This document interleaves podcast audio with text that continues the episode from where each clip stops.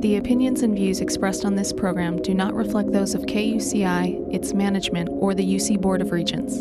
For more information about the show or other programs on KUCI, please log on to kuci.org for the latest program schedule. The Heather McCoy Show. Yes, it is the Heather McCoy Show. Welcome to it. Uh, midway through the show, we'll be going through the morning news, which isn't much. It really isn't. Um, and then rounding out the hour, we'll be talking with Robert Larson. He'll join us from the other side of the Cleveland National Forest. But first, we'll start off with our regular contributor, the blogger behind Field of Schemes, Neil deMause. Welcome to the show, Neil.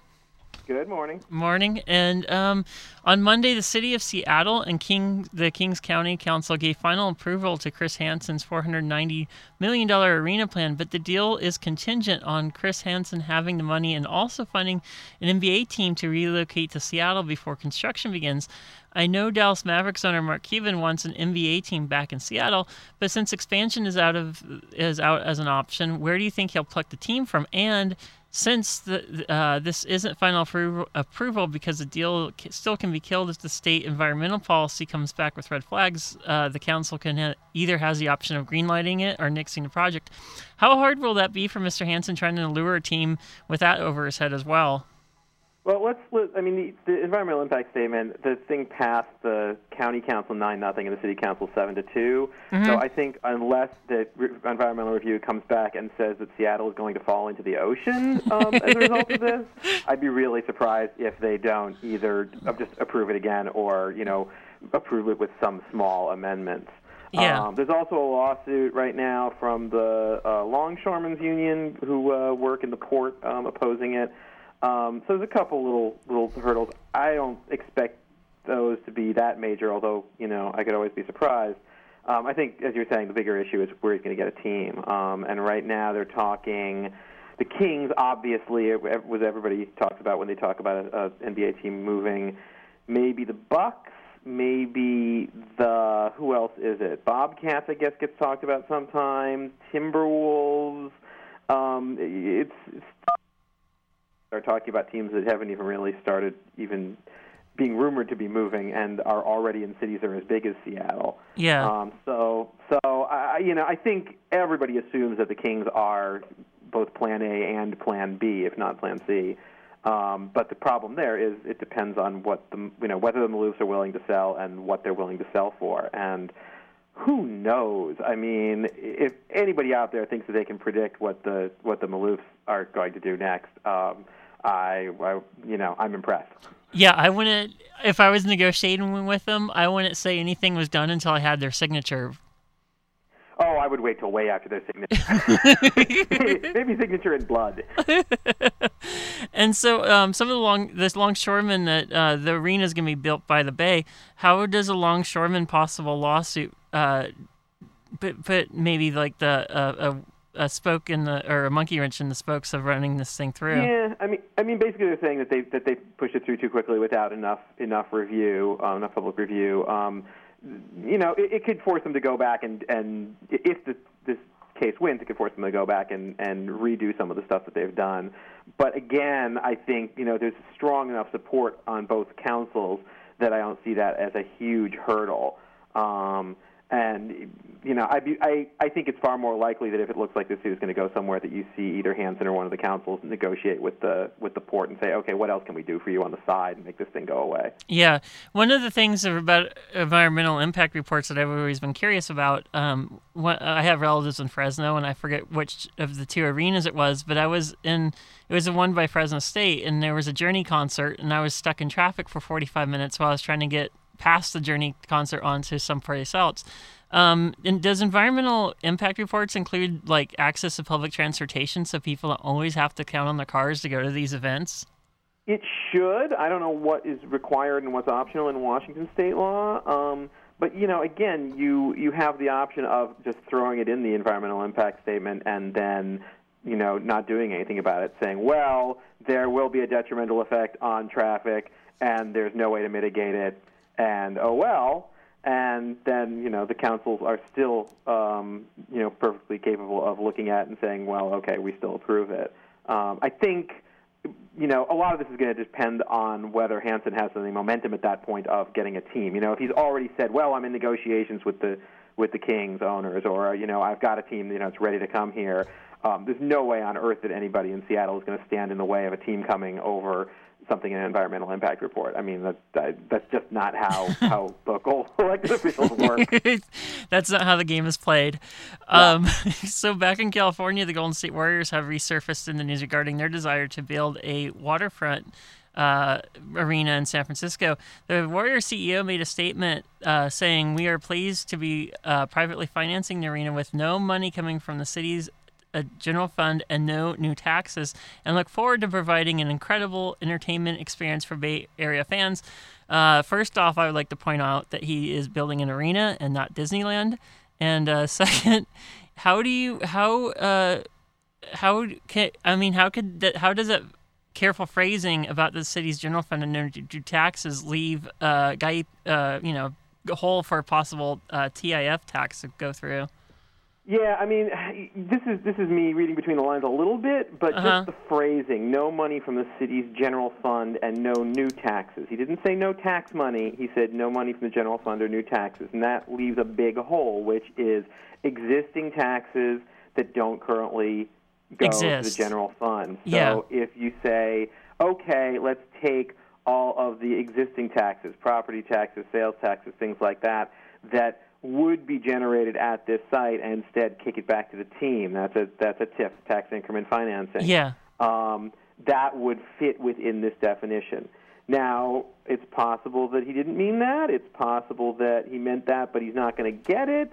It's possible all kinds of things. But you know, I've been saying all along we have to look really closely at this deal because um, you know they've revealed a lot about the site and what the arena is going to look like, but not that much about how the financing is going to work. Mm-hmm. And that always raises red flags for me. You know, um, Hansen in Seattle, for example, pretty early on announced how he was going to fund his arena, and the Warriors haven't said it yet. And whenever somebody doesn't say, I always worry that there's going to be some sort of hidden public charge. Yeah, yeah.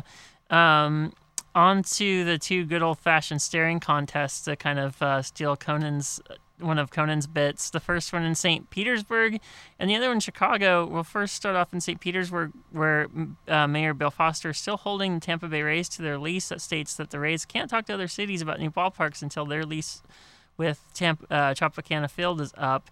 Bill Foster, Bill Foster, excuse me, is proposing a new site within St. Petersburg, but the Rays don't want to listen to until all the options are on the table, i.e., more leverage for the Rays. Uh, one of the possibilities you bring up to try to resolve this is you know, negotiate a cash buyout in exchange for amending the lease so that the Rays can talk to other cities. Uh, is this if this is the end game for the mayor? How long do you think the Rays will resist before breaking down to start this negotiation? That's an excellent question. Um, you know, basically, you've got right? The, the mayor's only leverage is this lease that allows him to stop the Rays from talking to anybody else other than him. Yeah. And the Rays' only leverage is to refuse to talk to him. So, um, you know, it, it, it really is a staring contest. And how long is, is Sternberg, owner of the Rays, going to hold out? It depends on when he thinks that he's not going to get anywhere with Foster. Yeah. Um, or you know, maybe he thinks he's going to wait out Foster and and try for another, you know, the next mayor down the road um, you know, he's probably not losing a ton of money, or maybe not, maybe even making a small amount of money in in uh, St. Petersburg because uh-huh. um, his payroll is fairly low. Um, he's got decent TV revenue, even if he's not selling a lot of tickets. So you know, he might be willing to to drag it out a bit longer in the hopes that he really gets what he wants.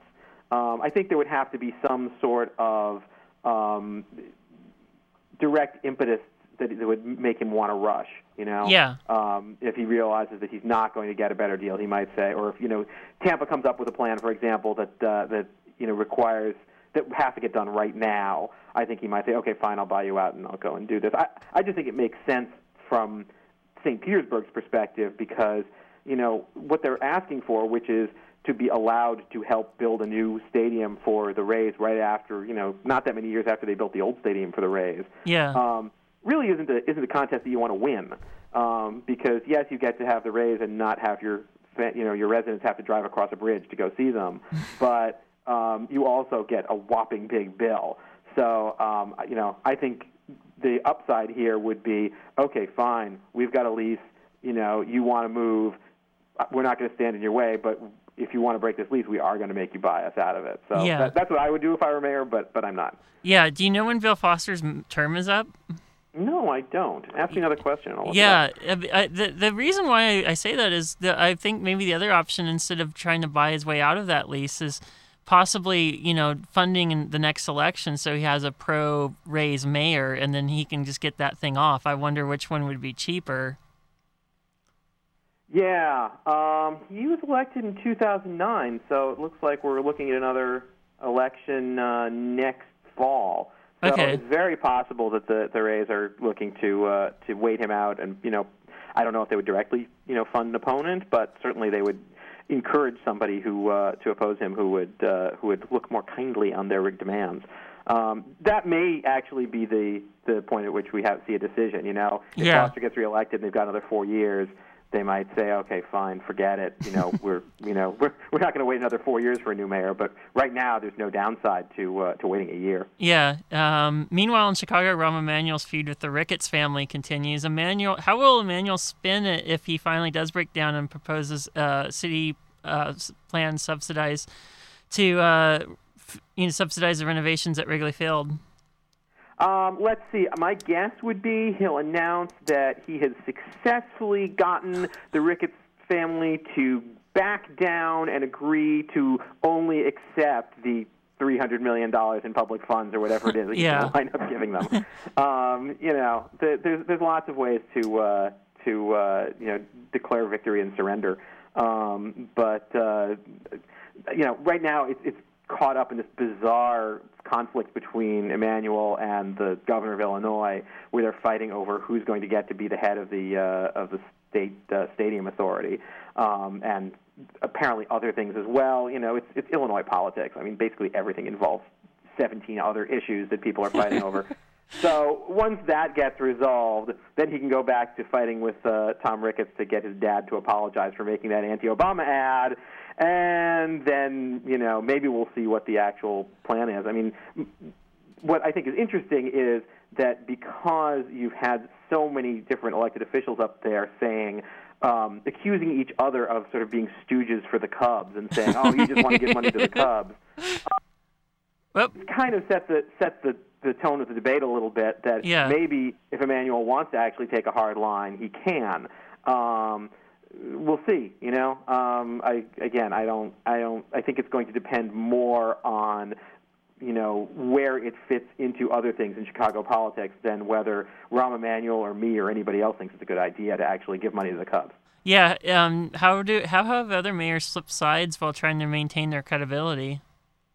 Uh, well, let's see. Mayor Bloomberg in New York uh, announced that he was uh, building a stadium with no public subsidies for the Yankees after saying that the city couldn't afford public subsidies. So he just declared that there were no public subsidies, despite the fact that there were hundreds of millions of dollars of public subsidies. Um, that's a time-honored tradition. Just uh, uh, what's the word that Joe Biden used last Thursday? Uh, uh, used. Uh, I missed that debate. It was something else like that. Yeah, yeah. um, you know, just uh, just obfuscate. Yeah, yeah. Uh, one of the things that I that resurfaced is that was awesome was uh, Cleveland's awesome new proposed biodome for the Cleveland Browns stadium. No word if Stephen Baldwin or Pauly Shore comes with their two hundred million dollar package. Uh, any additional thoughts on biodome and uh, why was it proposed to start with? Oh God! Uh, So there's it, apparently was proposed because some guy on the C- Cleveland City Council thinks that the problem with the Cleveland Browns Stadium is it doesn't have a dome over it. Nobody else thinks this is a problem, but he thinks it would be so cool because you could have, I don't know, the the hugest monster truck rallies ever with a 75,000 seat stadium with a dome over it. Um, and um, so so they asked around, okay, who who could do this? And somebody came up with a plan. Okay, well we could build a geodesic current stadium. You know, Yeah. not touching it because if you built a dome sitting on it, then it would crush it. Yeah, So they said, yeah, we could do this. It only costs two hundred million dollars.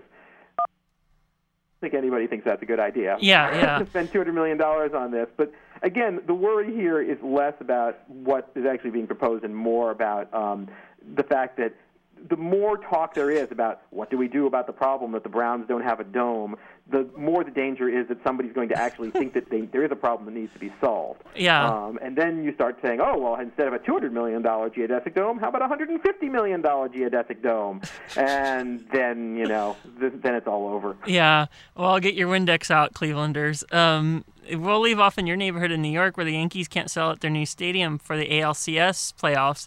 What's your favorite particular feeling on, or particular theory on why this is happening?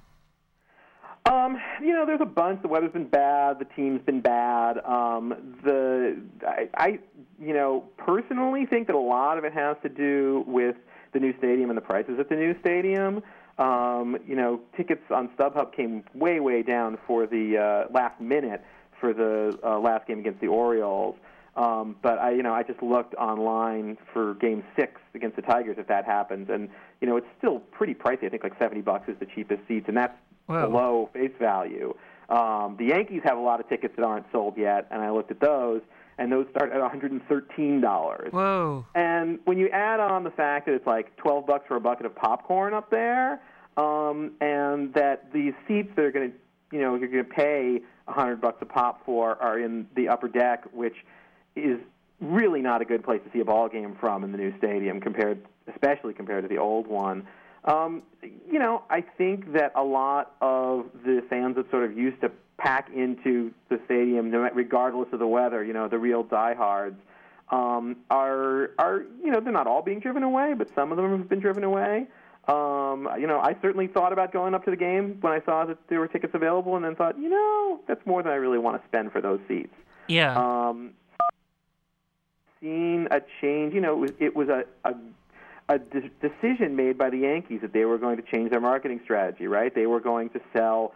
They were going to focus more on selling um, expensive seats to people with money and less on selling you know, lots of seats to sort of diehard fans, regardless of whether they had money. That's why the new stadium seats 7,000 fewer people. That's why it's more focused on, um, you know, the expensive, uh, giant, cushiony seats up front, and less on the on you know having decent nosebleed seats. Um, and is that the only reason? Probably not. Um, but uh, you know, you can you can never overlook the degree to which New Yorkers hate A Rod. Yeah. Um, but uh, but I think it's certainly playing into it. And I think you see fans saying it. You know, you see plenty of people saying, you know, I would have gone to the game, but I really didn't want to pay those prices. Yeah. Um, and it's going to be interesting to see next year if the Yankees decide, well, maybe it's time to uh, to lower prices a little bit in order to try and draw people back, if it's even possible, or whether this is okay with them. You know, they might be all right with 3,000 empty seats if uh, they're getting $113 for the ones that do sell. Yeah, yeah. I'll leave off uh, with a question I never ask in this segment. It's actually a on the field question. Uh, since Derek Jeter went down with an injury, what does the right side of the Yankees uh, infield look like? Does Alex Rodriguez know how to remember how to play shortstop, or what do they do? Um, I don't think that uh, that that they would try and shift A Rod back to short on such short notice. Um, you know, he could probably do it if you'd start him in spring training and gave him a little bit Yeah. of uh, of workout time there. I mean, he was he was a way better shortstop. You know, nobody ever says this, but he was a way better shortstop than Derek Jeter when they got him. Um, so he could certainly probably you know stumble ineffectually after balls as well as Jeter did before he got hurt. um, I, I love Derek Jeter, but he's never been able to to you know move to get balls. Um, so yeah, they'll probably just stick with Jayson Nix there and uh, and stick A Rod at third, and you know, uh, it's not it's not going to totally kill them by itself. I mean, you know, they'll bat Nix ninth, and probably the second or third time he's up, they pinch hit for him with uh, with Eric Chavez or somebody anyway. Yeah. So uh, so you know, it, it, it it's it's not a good thing for the Yankees, um, but uh, I don't think it kills them by itself. I think what kills them is that they you know clearly can't hit the Tigers pitching. Um, or any pitching right now, maybe. so you know, i- it's uh, it's Verlander tonight, right? So I think mean, so. I, this is going to be the test, obviously. If they can if they can hit Verlander, um, then uh, then or or blast out Verlander and hit the bullpen, um, then they have a shot. And if they lose, obviously they're down three nothing, and they probably don't have a shot anyway. Yeah, it's the statistical odds. Like, think the Red Sox were the last one to come back from oh. 3-0. They're the only one, yeah. The only in, one, yeah. In uh, baseball history, at least, happened a couple times in hockey. Yeah, yeah. Well, thank you for being on the show. Uh, Neil deMause runs fieldofschemes.com, and he has the book as well. Thank you for being on the Heather McCoy Show. Sure thing. Talk to you next week. Okay, talk to you next week.